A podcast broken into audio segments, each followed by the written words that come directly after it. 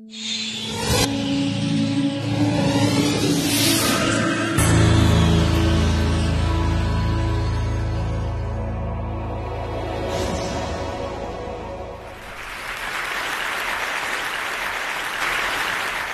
this morning I'm speaking on the question of corruption. And corruption is defined as the abuse of a position of trust for the benefit of yourself, or in the case of our context, your friends, your family, or your financiers. Okay? Friends, family, and financiers. But we need to understand what we understand about corruption. And we need to understand that we have been miseducated about it. And we have to admit that. We have to have the courage to admit that, to start changing how we deal with it. The first thing is that the big myth, number one, is that in fact it's not really a crime. When we get together with friends and family and we discuss crime in our country, crime in Belmont or crime in Diego or crime in Marabella, nobody is speaking about corruption. That's the honest truth. When the commissioner of police comes on TV to talk about crime, he isn't speaking about corruption. And we know for sure when the Minister of National Security is speaking about crime, he's not talking about corruption either. The point I'm making is that it is a crime. It's an economic crime because we're involving the looting of taxpayers' money. Public and private corruption is a reality. As somebody who comes from the private sector, I could tell you there's a massive amount of corruption in the private sector that has nothing to do with government. The same bribes and backhanders and things that take place under the table, it all takes place in the private sector. Today, I'm focusing on public sector corruption, which the private sector also participates in. The second important myth to understand, because we have to destroy these myths, dismantle them and destroy them and ridicule them. The second important myth to understand is the one that says that, in fact, corruption is only a small problem. If it is a problem, it's only a small problem. That, in fact, it's only a little 10 or 15 percent. It's been going on forever. It probably will continue forever. And there's no point passing any laws because there's little we could do about it. And I want to demonstrate that that too is a dangerous myth, very dangerous. It's a piece of public mischief. And I want to speak a little bit, take us back about 30 years. We're coming out today from Trinidad and Tobago, a resource rich, small Caribbean country. And in the early 1970s, we had a massive increase in the country's wealth. And that increase was caused by the increase in world oil prices. We call them petrodollars. The treasury was bursting with money. And it's ironic because we're standing today in the central bank. You see, history is rich in irony. We're standing today in the central bank. And the central bank is responsible for a lot of the things I'm going to be speaking about.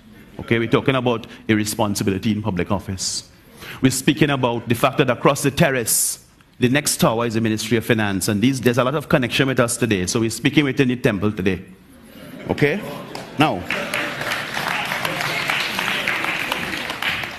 the first thing I want to talk about is that when all of this money flowed into our country about 40 years ago, we embarked, the government of the day embarked on a series of government to government arrangements to have rapidly developed the country.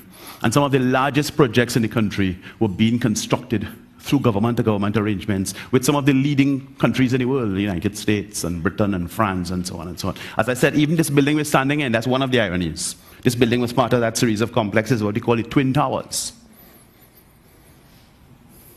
It became so outrageous, the whole situation, that in fact a commission of inquiry was appointed and it reported in 1982. 30 years ago, it reported, the Bala report, 30 years ago. And immediately, the government to government arrangements were stopped. The then Prime Minister went to Parliament to give a budget speech, and he said some things that I'll never forget. They went right in here. I was a young man at the time. He went right into my heart. And he said that, in fact, um, let me see if this thing works. Are we getting a. Yeah. That's what he told us. He told us that, in fact, two out of every three dollars of our petrodollars that we spend, the taxpayers' money, was wasted or stolen. So the 10 or 15% is pure mischief. As we say, is a Nancy story, forget it. That's for little children. We are big people and we're trying to deal with what's happening in our society. Okay, this is the size of the problem. Okay, two thirds of the money stolen or wasted. That was 30 years ago. 1982 was Bala. So what has changed? I don't like to bring up embarrassing secrets as an international audience, but I have to. Four months ago, we suffered a constitutional outrage in this country. We call it the Section 34 fiasco. The Section 34 fiasco. A suspicious piece of law, and I'm going to say it like it is a suspicious piece of law, was passed at a suspicious time to free some suspects. And it was called,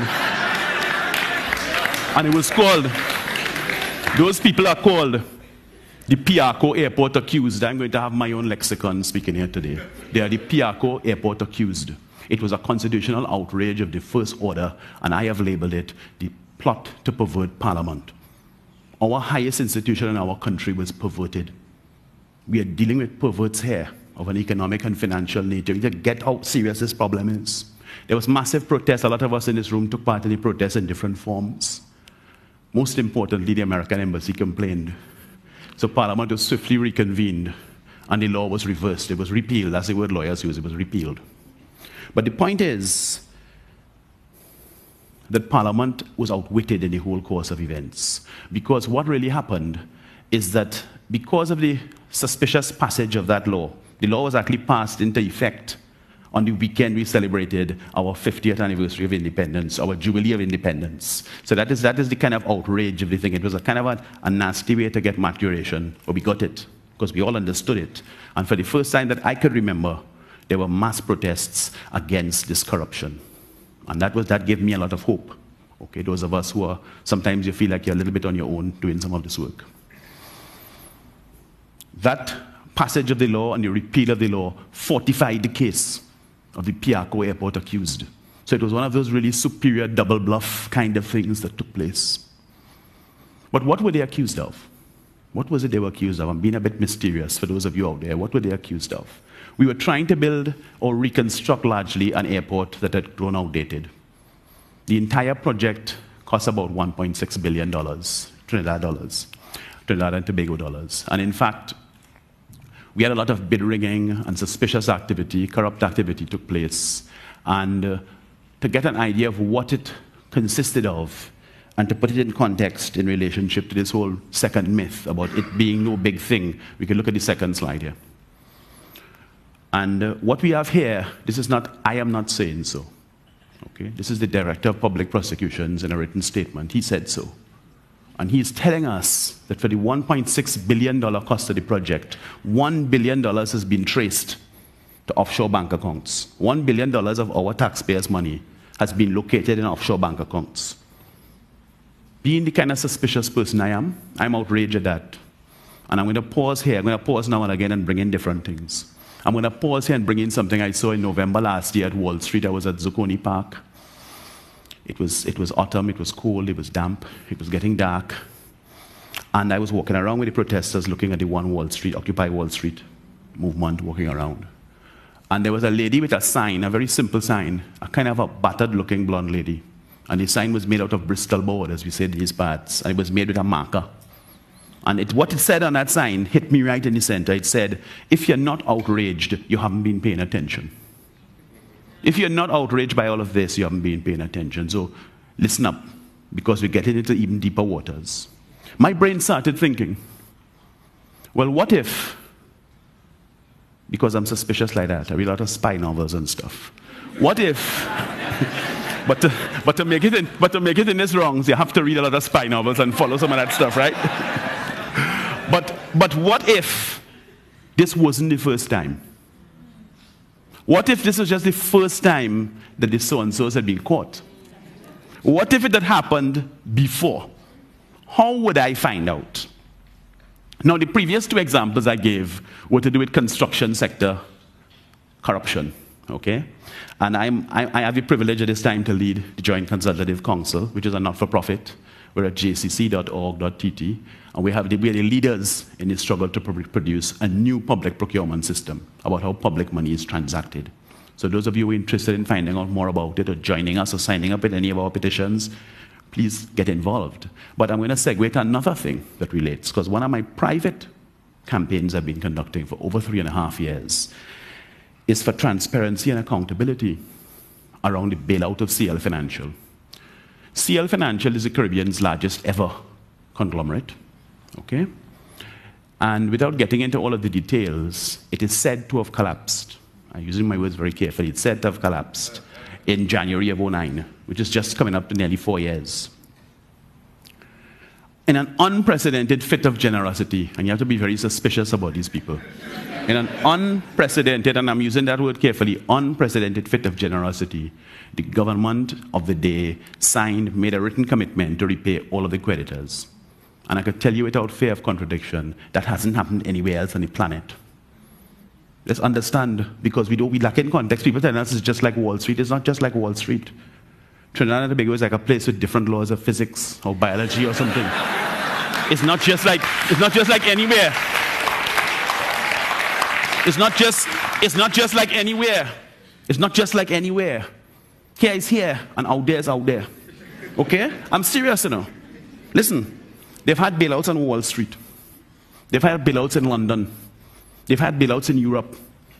In Africa, they've had bailouts. In Nigeria, six of the major commercial banks collapsed at the same time as ours. Eh? It's interesting to parallel how the Nigerian experience has, how they've treated with it. And they've treated with it very well eh, compared to us.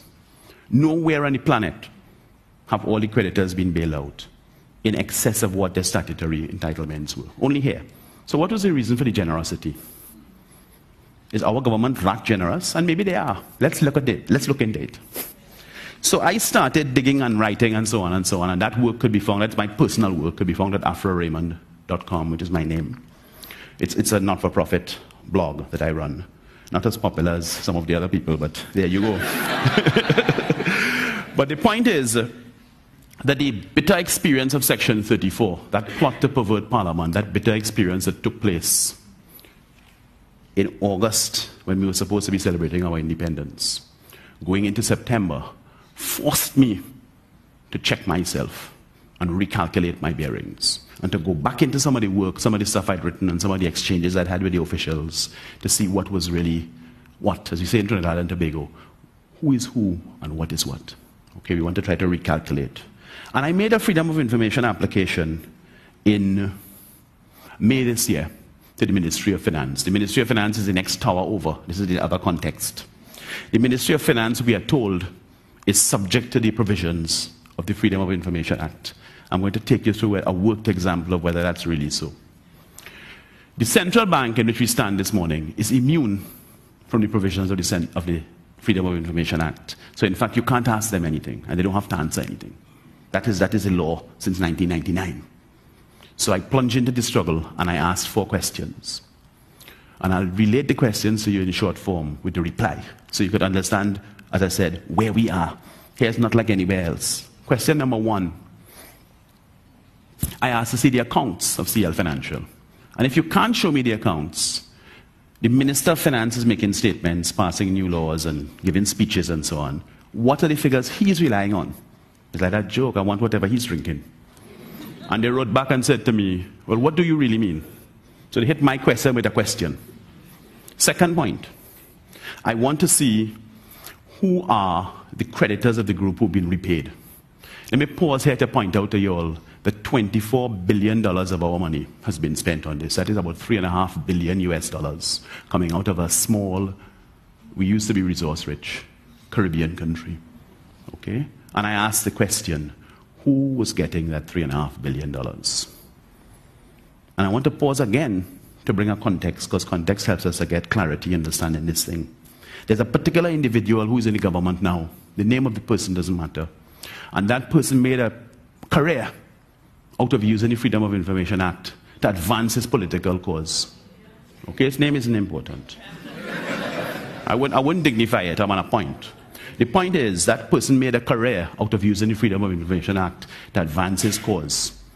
And the most famous case was what we came to call the secret scholarship scandal where in fact there was about $60 million in government money that had been disbursed in a series of scholarships, and the scholarships hadn't been advertised, and so on and so on and so on. And he was able to get the court, using that Act of Parliament, the Freedom of Information Act, to release the information. And I thought that was excellent. Fantastic. But the the question is this if it's right and proper for us to use the Freedom of Information Act and to use the court to force a disclosure about $60 million in public money. It must be right and proper for us to force a disclosure about $24 billion. You see? But the Ministry of Finance, the permanent secretary in the Ministry of Finance wrote me and said to me, that information is exempt too. You see? This is what we're dealing with. Okay? The third thing I would tell you is that I also asked for the directors of CL Financial whether, in fact, they were making filings under our Integrity in Public Life Act. We have an Integrity in Public Life Act as part of our framework, supposed to safeguard the nation's interest. And public officials are supposed to file to say what it is they have in terms of assets and liabilities. And of course, I've since discovered that they're not filing. And in fact, the Minister of Finance has not even asked them to file. So here we have it. We have a situation where the basic safeguards of integrity and accountability and transparency have all been discarded. I've asked the question in a legal and required fashion, it's been ignored. The, the, sort of thing that motivated us around Section 34, we need to continue to work on that. We can't forget it. I have defined this as the single largest expenditure in the country's history. It's also the single largest example of public corruption according to this equation. And this is my reality check. Where you have an expenditure of public money, and it is without accountability, and it's without transparency, it will always be equal to corruption. Whether you're in Russia or Nigeria or Alaska, it will always be equal to corruption. And that is what we are dealing with here. I'm going to continue the work to press on to get some resolution of those matters at the Ministry of Finance. If it is I have to go to court personally, I will do that. We will continue to press on. We continue to work within JCC. But I want to step back from the Trinidad and Tobago context and bring something new to the table in terms of an international example. We had the journalist Rebecca Brooke speaking about her battle against government corruption, and she introduced me to this website alaveteli.com. And alaveteli.com is a way for us to have an open database for freedom of information applications and speak with each other. I could see what you were applying for. You could see what I applied for, what replies I got. We can work on it together. We need to build a collective database and a collective understanding of where we are to go to the next point. We need to increase the consciousness. The final thing I want to say is in relation to this one, which is a lovely website from India called ipaidabribe.com. They have international branches, and it's important for us to tune into this one. ipaidabribe.com is really important. Um, good one to log on to and see. I'm going to pause there. I'm going to ask you for your courage. Discard the first myth, it is a crime. Discard the second myth, it is a big thing, it's a huge problem, it's an economic crime. And let us continue working together to betterment in this situation, stability and sustainability in our society.